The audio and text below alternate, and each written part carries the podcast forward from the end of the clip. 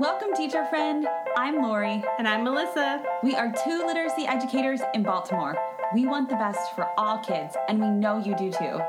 Our district recently adopted a new literacy curriculum, which meant a lot of change for everyone. Lori and I can't wait to keep learning about literacy with you today. Hi, everyone. Welcome to Melissa and Lori Love Literacy. We are here today with our favorite girl in the world, Natalie Wexler. Thank you so much for being here, Natalie. We're so, We're so excited. well, I'm delighted to be here, really. I'm very excited myself. Thank you. Would you mind sharing a bit about yourself just to, um, in case folks don't know you or unfamiliar with you? Um, Which is just crazy. it's, it is conceivable. uh, sure. Um, so I'm an education journalist. Um, I'm a contributor to Forbes.com on education, and I have a book coming out, I think, uh, today when this podcast will be airing, August 6th, called The Knowledge Gap The Hidden Cause of America's Broken Education System and How to Fix It. That's pretty impressive so we, we can't wait to to talk with you more about the knowledge gap and how you know you're using research to propose that we do fix it and so that's going to be our focus of our podcast today. Um, melissa did you want to add anything? No i think i'm ready to jump in and start talking about this. I just know that you know we've talked a lot in our our podcast so far about this idea of building knowledge so i'm really excited to talk to someone who's written a whole book about it And, and, I'm excited to talk to practitioners who are in the trenches because, um, I mean, I have talked to a lot of teachers um, in the course of researching this book, but I always learn something from talking to teachers. Yes, exciting. Well, so, um, as you know, Natalie, we um, we're kind of doing this podcast for people who are starting to implement these building knowledge, these the curricula that are around building knowledge. Um, so I know you wrote a whole book and there's so much to say, but if you could give us kind of the snapshot of what does research actually say about the connection between building knowledge and reading comprehension? Well, briefly, um, I think I'll start with what's called the baseball study because I think that always, um, you know, really makes this concrete. Uh, so back in the late 80s, a couple of young researchers came up with this really ingenious experiment. Um, they figured there probably were a lot of kids who knew about something about baseball, but weren't sort of generally good readers. And what they wanted to do was sort of tease out what's more important background knowledge of a topic or sort of general reading comprehension ability. And so they gave um, about 60 junior high school students um, a passage to read about baseball. And they divided them into four groups depending on how much they knew about baseball and how well they had scored on a general reading comprehension test. And what they found was I mean, you would expect the kids with high reading scores and high baseball knowledge, they did the best. And the kids with low reading scores and low baseball knowledge, they did the worst. But what was surprising was the kids who were supposedly poor readers, but knew a lot about baseball, did a lot better than the supposedly good readers who didn't know a lot about baseball. And they did almost as well as the good readers who did know a lot about baseball. So this was pretty convincing evidence that what is more important than general reading comprehension skills is specific knowledge of the topic you're reading about, which goes along with vocabulary. Mm-hmm. And that experiment has been replicated in many different contexts. Um, and, you know, there are different theories to explain uh, why this is so. But I mean, I, I think it's kind of common sense. If you are reading let's say, at the abstract of an article on molecular biology and you don't happen mm-hmm. to have a background in molecular biology, you know that's going to be tough going. You're not going to understand a lot of the words and the concepts.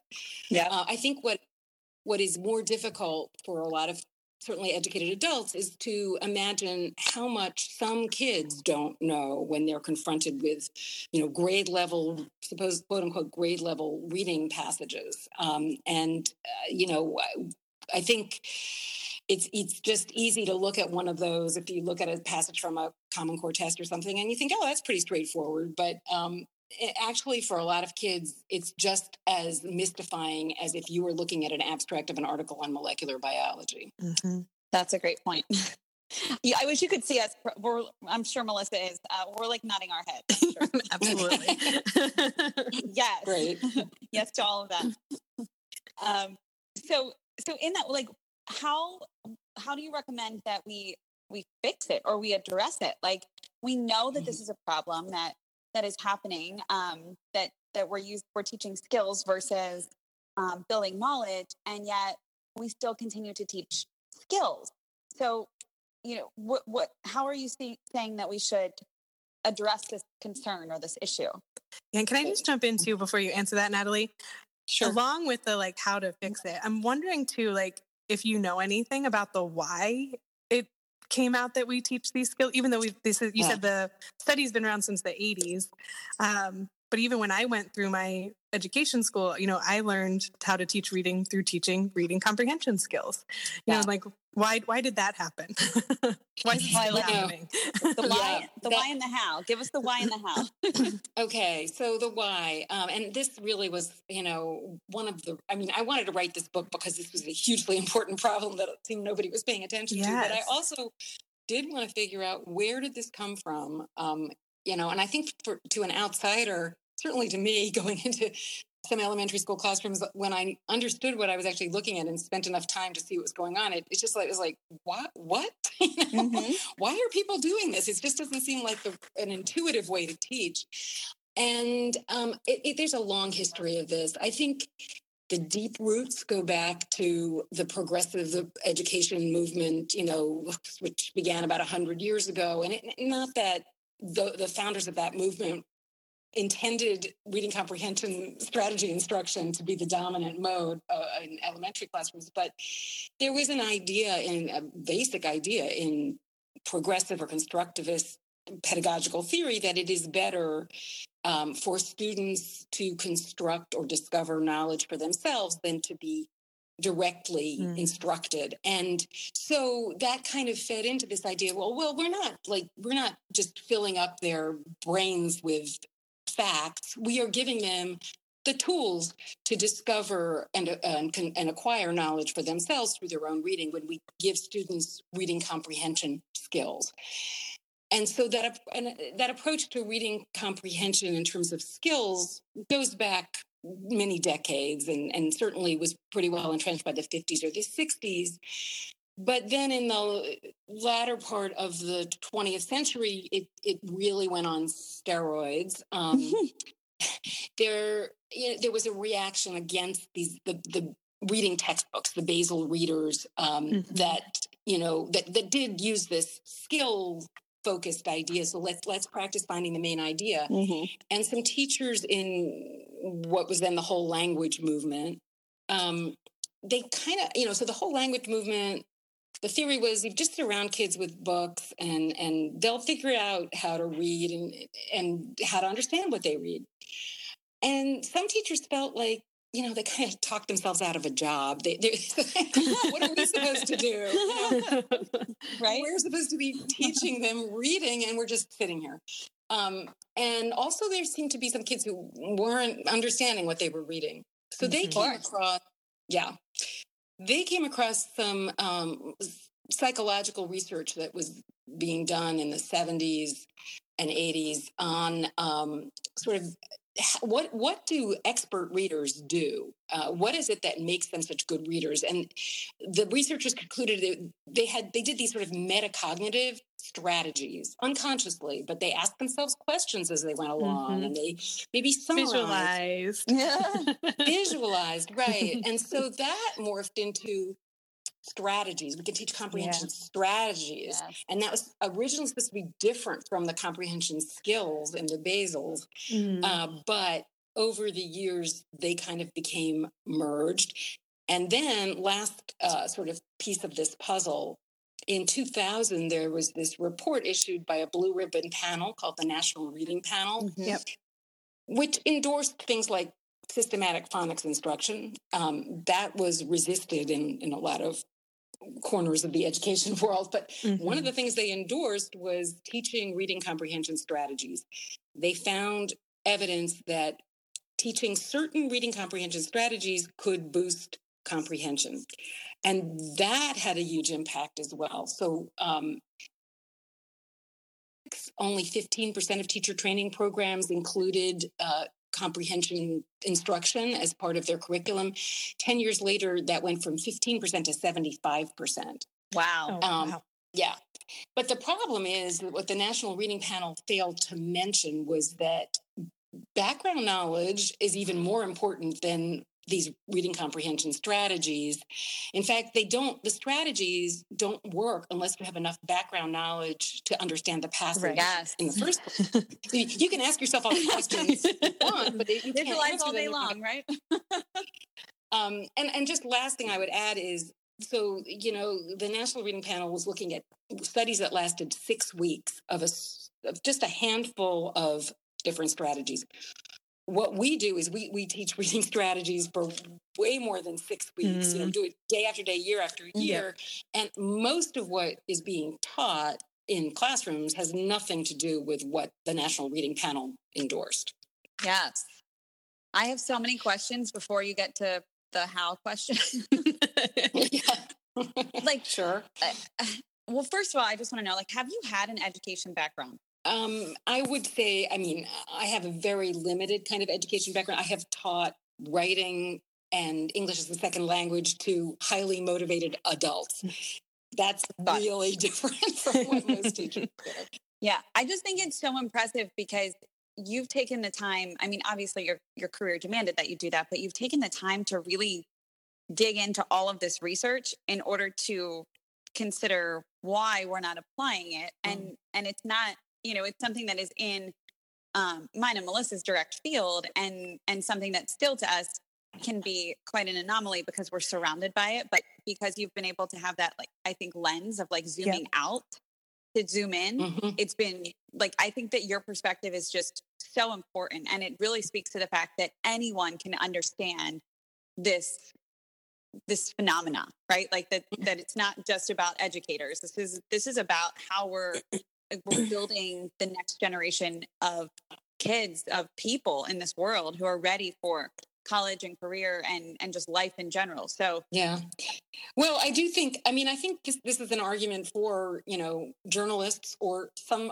sort of outsider coming in and like an anthropologist or or you know just a scientific researcher trying to make sense of, what is going mm-hmm. on because anybody who's inside a situation has a limited perspective yep. on that situation. Um, yeah. It's not just teachers. I mean, you know, and I think teachers haven't necessarily seen this big picture because everything that surrounds them is telling them this is the way to teach reading you know mm-hmm. this is mm-hmm. what we do They're, they do not question it or they're not aware of any other way to do it um, and I, I don't know. I mean, it's complicated as to why outsiders, policymakers, education reformers, journalists, why they haven't recognize what's really going on but um yeah yeah i you know and i have to say it i didn't come to all this understanding all at once it took me quite a, i mean i remember just going around and saying you mean this you mean that you know just really took me a while um to, to under untangle it all yeah. yeah. I was going to say the similar thing that, like,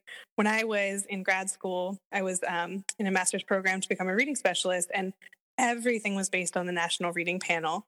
Um, but at the same time, I was teaching. You know, I was in the classroom, so there was there's no time to do that step back and say, "Is this the right thing?" You know, you're just like, "This is what the National Reading Panel says," and seems like the right thing to me, so I'm putting it yeah. into practice. So it's it's just so yeah. beneficial to have someone like you said to have that step back moment and just look at the big picture and are we really doing what's right yeah.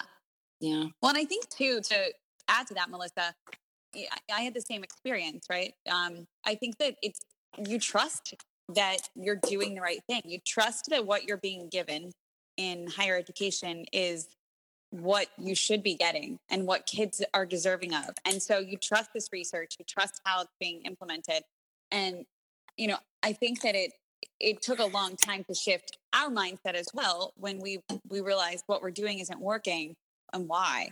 And so then that's where we came to realize like it is about building knowledge and we started to dig into research and you know both independently and then as a team melissa and i started to do that and and share different resources. And that i think has been just the the the hunger for knowledge on that topic has been the driving force behind accessing it. So, mm-hmm. yeah, you know, but how did how did you guys? Um, was it through Wit and Wisdom being adopted by the Baltimore City school system as a curriculum, or how did you guys start questioning, you know, what you'd been taught during your training?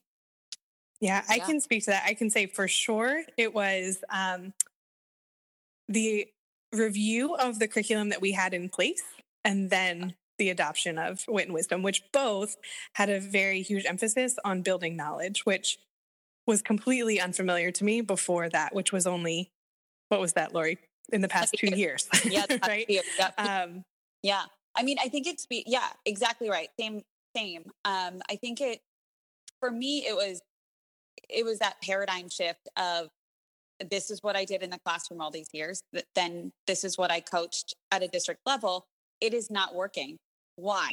And yes. mm-hmm. when that audit came back, and then when we started to adopt wit and wisdom, and we were just stunned. Like we mm. sat there and together, and we were like, "This makes so much sense." Mm-hmm. And it's got yeah. the research to back it up, and and we were like, we you know, independently and together, we wondered like, why has this not happened before? Like, why not content knowledge? Why not vocabulary? And you know, I mm. think that I've come to the realization that it's it's just it's the it's the more difficult route you know? When you teach skills you can put your finger on visualizing and and essentially say yes this student understands visualizing. What and it's mm. separate of the text. It's it's that skill. So I, yeah. it's way harder. Well, you know i mean one of the people i talked to in researching the book was Doug Lemov, mm-hmm. um, who you may have heard of, and um, and he used to be a believer in skill, skills, and he has come around to being a big believer in knowledge. But one of my questions was why, why even in the charter school sector, which questions a lot of sort of progressive education beliefs, I mean, they were even more extreme in focusing on these reading comprehension skills mm-hmm. than a lot of traditional public schools. And I said, you know, like why? Why why was that? You guys hadn't all been even through ed school. And so you, you know, what made this, this the charter sector adopt this approach? And he came up with a number of theories, but one of them was that it was sort of like a beautiful dream that you could do this fairly easy thing of just teaching these skills. You didn't have to do all the hard work of figuring out like what content to teach yeah. and how to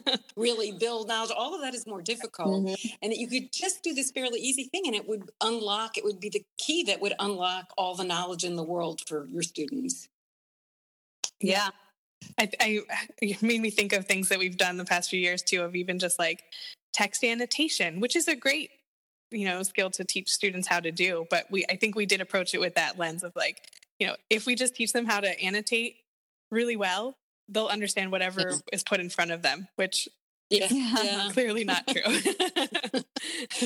or if we teach them academic talk structures, that they'll be able to talk about it. Which, if they don't understand it, then they won't. Right. Yeah. regardless of the structures. Right, and it's not like those things are you know not important and they're not wrong it's just it's a question of what you put in the foreground the yeah. skills or the content. Yeah. And you got to put the content in the foreground and use the skills to, you know, to help students get at that content. Um, yeah. And I yeah. think you just hit on something, Natalie, too, that um, Lori and I have been talking about as well is like there's this misconception too that it's one or the other, right? That if you're mm-hmm. teaching the content, yep. well, then forget about the skills, forget about those reading strategies. Um, but we've been talking about it's really not one or the other. And it's really not even just both, but it's like you need that content so that when I have the content, I can then annotate my text and then find the main idea and do all those other things in a right. way that, yeah, can you speak a little to that too? In even better than I did. you, you, did a good job. um, you, you know, I think that a lot of these skills and strategies if if they are used in service of helping kids understand content and complex text it's just good teaching right mm-hmm. i mean you don't you don't mm-hmm. want to just dump a load of facts on kids and then not ask them to make connections between those facts or right. figure out what's really important here why did this happen and what do you you know what do you think will happen next i mean all of those things that we teach as skills can be um, harnessed to to content and uh, used to get kids to develop those analytical abilities that we're striving for. It's just you know putting those skills making them the uh, objective teaching the skills as like as though they were free floating things that were generally applicable is is where we're going off track mm-hmm. and in fact asking kids those questions rather than saying things like hey so what do you think is going on here right? there was actually yeah. a study that was done a, a, long time ago that's not very well known but um, where they basically they took two classrooms and in one of them they had teachers ask these well what do you think the author's purpose is kind of questions and in the other one they just had the teachers ask like you know no particular training just like so what do you think is going on here how does this relate to what happened before and the students in the open-ended question classrooms actually understood the material better mm. but they also had much richer class discussions because it's much more fun and interesting to talk about what's actually in the text than you know this sort of abstract skill of making inferences or what an author's purpose is. Yeah that's really interesting. And to uh, even get to the point where you could talk about the author's purpose you have to have that general understanding of what's going on right? And i think that's what yeah. I've seen that a lot in classrooms too where it's like you know we read something and then right away you get that really deep question about the author's purpose and you just see the deer in headlights kind of looks from kids that are yeah. like what? Like i barely know what i just read let alone tell you what the purpose is that the author had when writing it. You know absolutely i actually was in a classroom in a charter school that I, I won't name here but i mean this was a charter school that was recommended to me because it focused on building knowledge and I, what I saw gave me real pause. And one of the things I was in, I think, was a third grade classroom, um, and they were reading this pretty dense text on domestication of animals in ancient civilizations mm-hmm. and how mm-hmm. that came about. And the teacher read aloud the first pretty dense paragraph, and then she paused, and the question she asked was, so what's the author's argument? it's just the first one, paragraph. Right. Paragraph. and she didn't say, so why do you think people started domesticating animals? you know? I mean, yeah. Um, I, I, yeah, and I, I, for me that I think that that speaks to to my personal belief, and I know this is one of uh, it's actually the first charge in Unbound Ed that adopting a standards aligned curriculum. Mm-hmm. I just mm-hmm. think that teachers should be master implementers. I've said it before. I will say it a hundred more times. Teachers should be master implementers, not curriculum writers. And right. so, you know, when they are given a curriculum that allows them to, you know, make it applicable to their students, but use it as a fidelity framework um, for accessing standards, that's where the real win happens. So that that example that you just shared, right? That teacher's reading that first paragraph, then what happens after that? They're having scaffolded TDQs to access that bigger learning, that more uh, greater task, but not right away. And mm-hmm. so then it's you know it's it's a better way to access it rather than them sitting there at nine o'clock at night trying to whip up their TDQs that may or may not be standards aligned. So uh, right. I totally agree. I, I, hear that and I see it, see it. And um, that's one of the reasons that drove me to, to work for um, Win Wisdom. Right. And yes, until you asked me earlier, like what can be done about this whole problem. And I do yes. think the first step, not the only step, but the first step is adopting good content focused curriculum that you know focus that focuses on building kids knowledge in a coherent way rather than on just building these supposed skills um, and i do think that eh, once that's in place then you need support for teachers professional development coaching grounded in the specifics of the curriculum so not how to foster critical thinking in the abstract but how to foster critical thinking about you know domestication of animals or whatever the actual topic is. Yeah. And I, I, think one thing that's going on here with teachers is their their training and their habits have inclined them against asking questions that are that they see as low level mm-hmm. questions. You know, there's that um, Bloom's taxonomy thing that's mm-hmm. usually presented as a pyramid with comprehension and knowledge at the bottom and like analysis and synthesis at the top as though analysis and synthesis are really better. So why waste time on comprehension and building knowledge when you can just skip to analysis and right. synthesis? But of course, mm-hmm. that's not what Bloom meant. was you got to have the comprehension and the knowledge first before you move up to analysis and yeah. synthesis. And it doesn't yeah. help that you might have someone coming into your room with a checkbox that's looking for mm-hmm. those higher level questions, mm-hmm. right? Yeah. And if they don't absolutely. see them, then something might happen. yeah, that doesn't help either. Yeah, yeah, and Natalie, I was going to say too that you know you mentioned like, and Laura, you did too, right? The curriculum is so important, and I think what we've seen in this one year of implementing wit and wisdom is some people who have embraced it fully. You know, teachers are just like, yes, like this is it, it's mm-hmm. working. Mm-hmm. And then we have other teachers who just, even from the start, have just pushed against.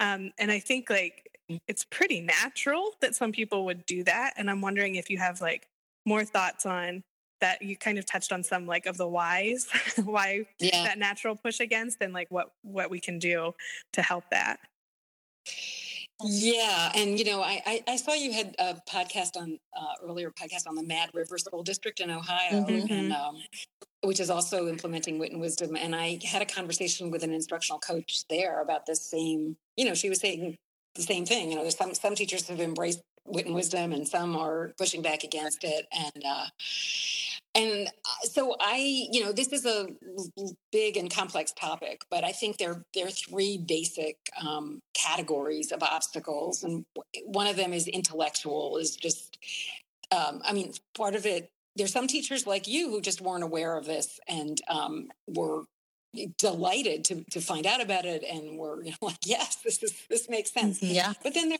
there are other teachers who it's not just a question of lack of awareness, it's more suspicion or, or hostility, um, partly to, um, you know, things that, that claim to be based in evidence because evidence based means something different to teachers than they do to than it does to scientists. Right. Scientists, yeah. something based in evidence is, you know, hey, you can't argue with that. It's good. But a lot of teachers, it either you know, it, it, it conjures up notions of a, somebody in a lab coat telling them what to do who doesn't really know what it's like in the classroom. Yeah. Mm-hmm. And, and also, given the number of uh, initiatives foisted upon teachers that are, claim to be evidence based and often really aren't. Right. It could just raise their red flags and make them suspicious if you claim something is based in evidence. So that that's one set of problems. I think another um, set of problems are emotional, mm. and um, and they're they're linked to the intellectual obstacles in some ways. But um, I think you know, I, I, certainly the the the instructional coach I talked to in the Mad River district was talking about how a lot of teachers are, and I've heard this from others, are fearful that um, the kid this stuff is going to be too difficult for kids. Mm-hmm. That you know, not developmentally or age appropriate. Yeah, we've uh, heard that. Yeah, and um, and I think you know this is comes out of of a, a an abundance of concern for children. You don't want to frustrate them, and you know, I, I, but I do think we also underestimate a lot what kids can actually do. Absolutely. yeah. I mean, what I've seen in classrooms I've been in has been amazing what seven, six, seven year olds can do. But I also think there's a, there's another kind of fear or anxiety, which is the teacher's own understandable anxiety when he or she is asked to teach something that you know that you don't really understand yourself mm-hmm. and yeah what um, so, for example, in the Wit and Wisdom curriculum, I know that there are works of art that are incorporated into yeah. it. And the coach in Mad River mentioned um, a teacher who was resisting a particular work of art that she was supposed to discuss with the students because she said it, she thought it would be scary for the students. Mm-hmm. And I said, "Well, what you know? Well, what was scary about it?" She said, "Well, really, the coach said it was just a sort of abstract landscape." I think what was going on, she said, is that the teacher was kind of scared right. because she didn't understand it and she didn't know what to say about yeah. it. Yeah. Yep. Yeah. I bring up one of our modules a lot, which is about the um, like medieval time period and that the, I think the first reaction teachers have is t- students are going to hate that. and I even had that reaction when I saw it. And I think it is almost sometimes like Canterbury Tales is one of the texts in it. And I think that is part of it too is like i'm a little scared of that i mm. i don't really know much about that time period i don't know the canterbury tales that well i'd be a little yeah. scared to teach it so I, I get that for sure yeah, yeah, i think that speaks to the shift where teachers don't have to be the holder of all of the knowledge anymore. It's it's that we're learning together and growing together, and it's about equity and access versus I'm dumping all this knowledge upon you. So, uh, you know, when t- if, I think that when teachers can kind of embrace that mindset, that speaks to that teacher fear and that emotional obstacle that you know you're you're working. Well, I'd like I actually would push back against that a little bit. I mean, I do think um, you know that that is sort of the progressive ideal is you know that we're all learning together and it's not really the teacher as the source of knowledge and authority but um, i do think that it's best for the teacher to know more than the students mm-hmm. oh yeah about yeah. what he or she is teaching and i think what can happen with a curriculum like wit and wisdom or one that i'm more familiar with which is core knowledge language arts which you know has second graders learning about the war of 1812 and there are a lot of second grade teachers out there who don't know much about the war of 1812 yeah. Because there are a lot of american adults who don't but the first time around maybe the second time around it can you know you're feeling your way but once you you've taught it a couple of times then you do know more about the War of 1812 or what or the Canterbury Tales yes. than your students do, and then you can become more comfortable with the material, put your own spin on mm-hmm. it. Um, but I do I do think teachers they're learning along with students at the beginning, but ultimately they need to know more about yes. these things than the students. Yeah. Yes, I agree. I, I think that what I didn't articulate clearly was um, that the text is the driver of the knowledge. So mm the teacher is pulling from the text. But I totally agree with you. And yes, that's an excellent point. Thank you for yeah. pushing back. and we were just, um, I was having a conversation actually with our director of literacy this morning about just this, which was like, how do we, how do we help teachers build their knowledge a little bit around some of these more mm-hmm. of the like scary topics, if you'll want to call it that? Um, mm-hmm. Even just so they have the confidence going into the teaching you know, before that. So they're not going in just with what the students have, but going yeah. in with a little bit more confidence about the artwork or one of the texts if it's a little tough. So we were just talking about that today. We don't have answers yet, but we're working on it. well, you know, ideally, and in, in some countries, there's a national curriculum and that you know you you know what if you're going to be going off to be a third grade teacher you know what you're going to be covering and as part of your teacher training you can become steeped in that mm-hmm. content and yeah. also in how best to teach it. Yep. Yeah. But we don't have that in this country. Um, although, I mean, we're never going to have a national curriculum. Yeah, right. But in it's in a place like Baltimore that now has adopted wit and wisdom, you could have, theoretically at least, and I think this may be happening to some extent, a teacher training program that is before teachers get into the classroom pre-service they will learn about you know the canterbury tales um, mm-hmm. um, so that it's not a deer in the headlights situation once they have to teach it yes right Yep. And I think Melissa and I recorded a, a podcast about summer beach reads for Wit and Wisdom specifically, um, in the hopes that teachers would not only prepare them, you know, themselves through the reading the text and, and trying to internalize it, but so taking time to um, access resources within the community that would provide more insight into like the depth of knowledge that they'll need to teach these texts. So yeah, we totally mm-hmm. agree. Great. Yeah.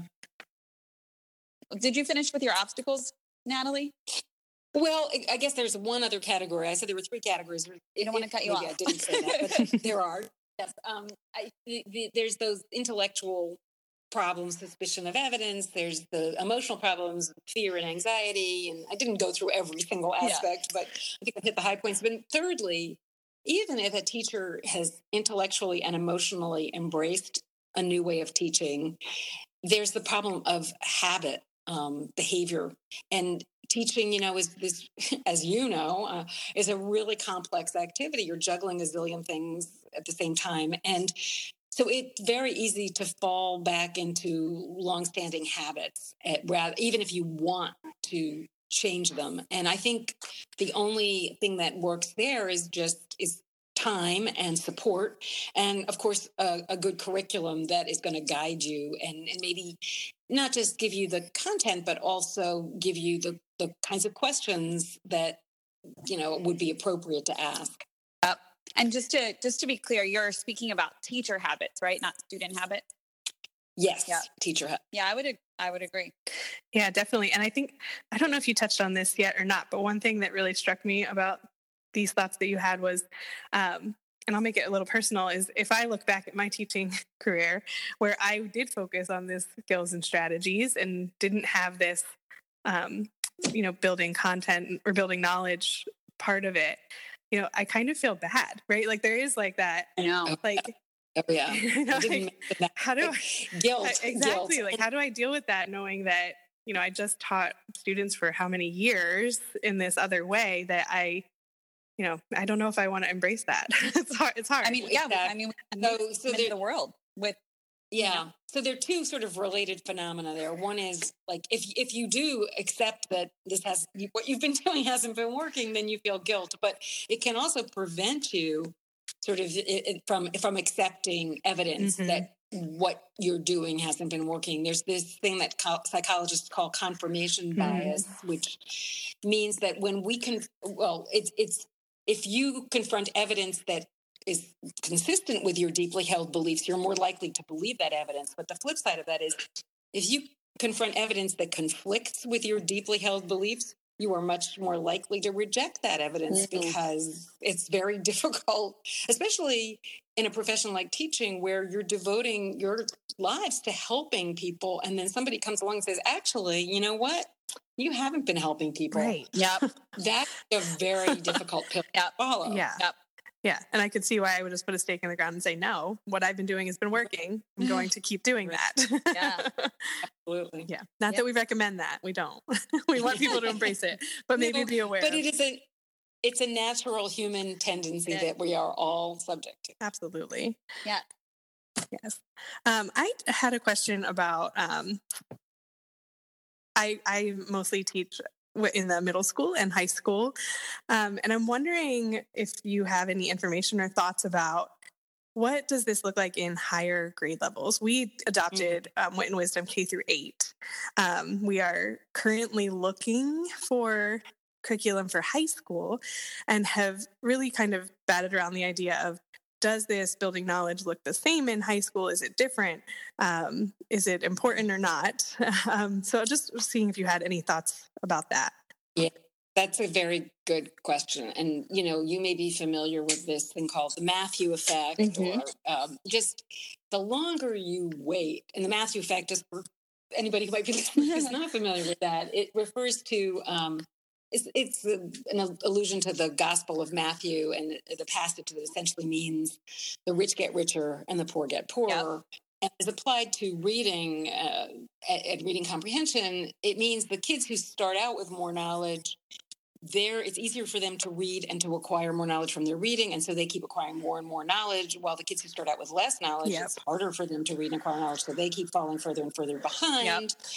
And what that means is the longer you wait to start building knowledge for those kids who start out with less, the harder it's going to be to close two kinds of gaps. Uh, one is the gap between those kids and the kids who were luckier and started out with more knowledge, but the other is the gap between what we assume a student knows and what that student might actually know. Mm-hmm. So it's a good point. Especially if you and and this uh, focus on reading comprehension skills and strategies continues often through middle school, especially where reading test scores are low. So, yep. you know, you get kids start in, in high school who've never really been exposed to history, to science, do not have those concepts and vocabulary stored in their long term memory.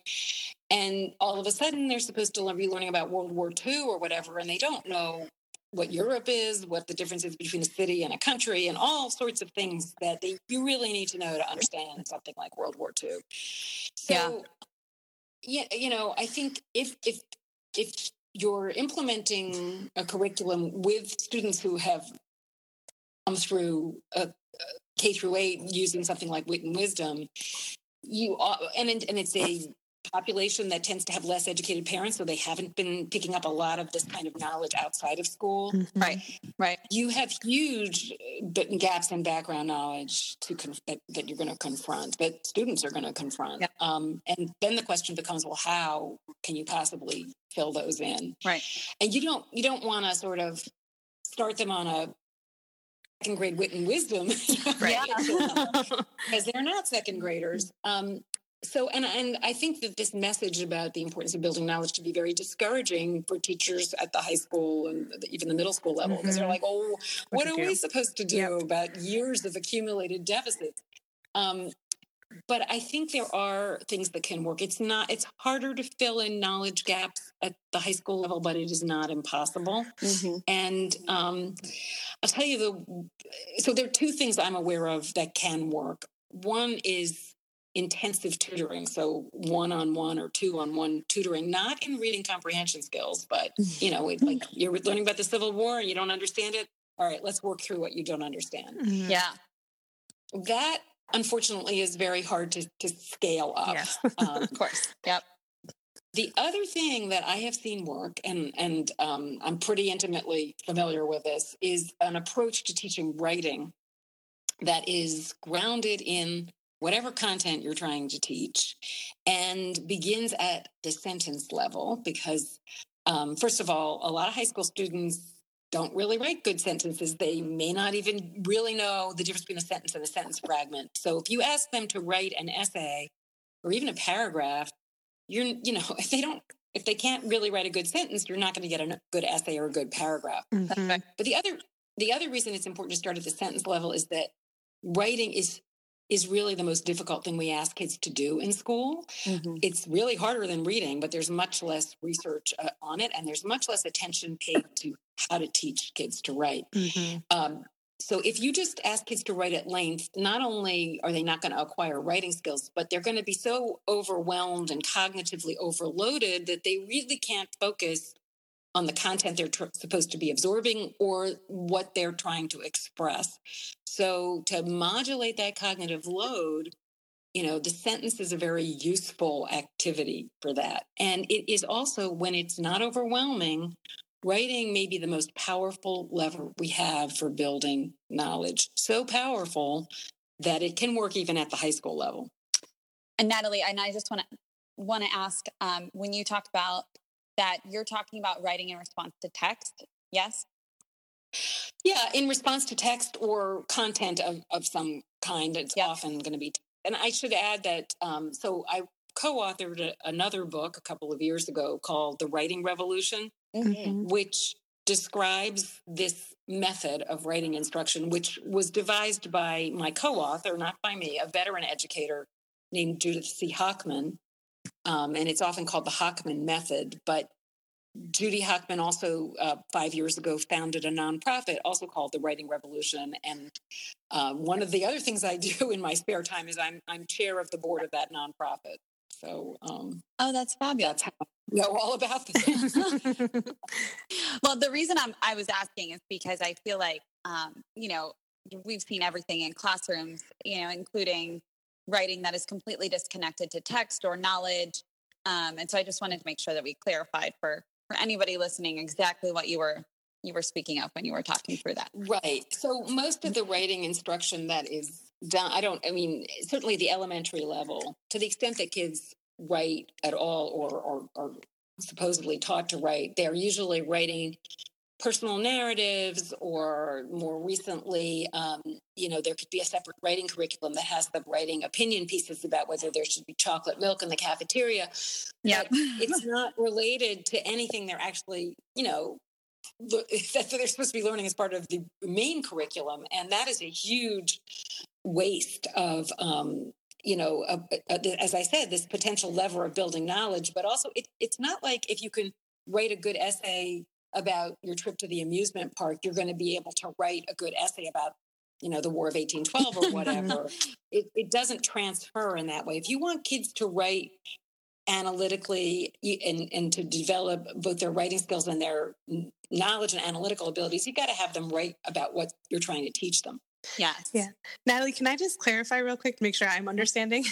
um, sure. So, my understanding has always been that if you are building students' knowledge, right, then they'll have something to bring to writing and it will make their writing better. But are you hmm. also arguing that the writing actually helps them to build knowledge as well because they're I don't putting it into yes they're, they're, they're putting their thoughts into their own words and on paper and like concretizing yeah. their thoughts.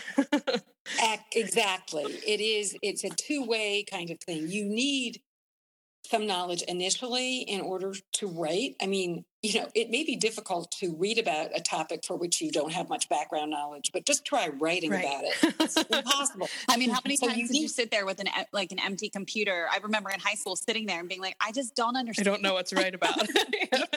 yes, absolutely. So you need a, a base of knowledge to begin with, but then in the process of writing, several things happen. I mean, one is that you may realize you didn't actually know as much as you thought you did, or you didn't really understand what you thought you understood.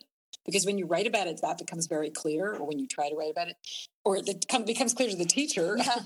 um, and you also are analyzing you you know if you even writing a sentence using a word like because you have to figure out why something happened so you're putting those dots together and also in the process of putting this material into your own words, you are cementing it into your long term memory. Um, yeah. I mean, there are other effects in cognitive psychology that um, mimic what goes on in writing. As I said, you know, cognitive psychologists, for some reason, have not really studied the writing process very much. But there's something called, for example, the protege effect, which is the boost that people get in in understanding and retention of information when they have to explain it to someone else. Mm-hmm. And that's exactly what writing's all about.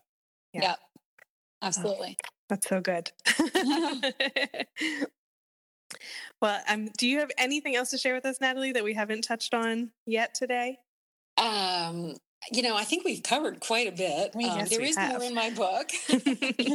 so, if if uh, listeners, if you have had your appetite whetted, um, there's there's a, you know, I think one of the most um, powerful, maybe, I hope, parts of the book is something that was kind of an afterthought. I decided to follow two different elementary level classrooms through a school year mm-hmm. one that was using a skills focused approach, the standard approach, and one that was using a knowledge building approach. And in this case, it was the core knowledge language arts curriculum. Mm-hmm. And you know, I really think that those scenes, which are pretty much, you know, I don't not really commenting on them editorially. It's really just here's what's going on in this classroom, and here's what's going on in this classroom, and you know, they're not identical classrooms. One's first grade, one's second grade, um, but they're all low income kids. They're all students of color. The teachers in both classrooms are hardworking, dedicated, good teachers. Mm. The difference really but that what what has caused this hugely significant difference between these classrooms is the curriculum that's being used so yeah. um, i hope that people will read the book um, and see that for themselves and um, as i said the, the, book's coming out august 6th which i think is today uh, when people are listening yep. it's um, the knowledge gap and you can find it you know, through Amazon. The publisher is Avery, which is also a division of uh, Penguin Random House, and there's also a page on the Penguin Random House website about the book. So um, I just Excellent. really hope that this gets into the public conversation because uh, it absolutely needs to, and for some reason, it hasn't been there. Yeah. Yep. Well, we know all of our listeners are going to run out and grab the book and because we have a book club coming up that's starting. So we want to get the book in Great. your hands. We'll start reading it so that you can be prepared to launch into our book club. yeah. We'll at least have our conversation about it for sure. Yeah. yeah. Terrific. Oh, I'm, I'm so glad you're doing that. Thanks. Uh, and I think, you know, teachers, I think will have a lot to say about this. Um, about this book and and uh, and also I hope the general public. But you know, teachers are the ones who are in a position to really do something pretty directly. Absolutely. Yeah. And and I would add leaders. Like to me it's so mm-hmm. you know, teachers and leaders um that's one of the things I feel like that leadership mindset shifting that and you know going yes. not only going top down but also bottom up side in whatever you want to say all of it needs to just yes. It, um, it, it has to be multi-pronged. I mean if if you just try to reach teachers um, you know if they're not being supported by an administration or policymakers if they're being told to do things that conflict with what the evidence indicates they should be doing it's going to be really tough for for them to continue and for this approach to take hold but by the same token if you just do if you just focus on the policymakers and the administrators um, as you guys know you know teachers have a long history of closing the door and doing whatever they want. Absolutely. yep. if they don't understand why it's important to do this, then it, it won't happen. Yeah. Yeah. And I think um, I just am having a brainstorm for one of our next podcasts because for me, it's, you know, not only thinking about choosing a high quality curriculum, but what if I have a curriculum as a teacher that is not of the highest quality? What then? So I, mm-hmm. you know, I think this kind of leads to a couple different thoughts around next steps for Melissa and I around what we could bring into light on this podcast next. So we're we're really grateful mm. to have you here. oh, thank you so much. well, this has been a real pleasure, and uh, really enjoyed talking to you guys. Thanks so much for inviting me. Yeah, we appreciate it.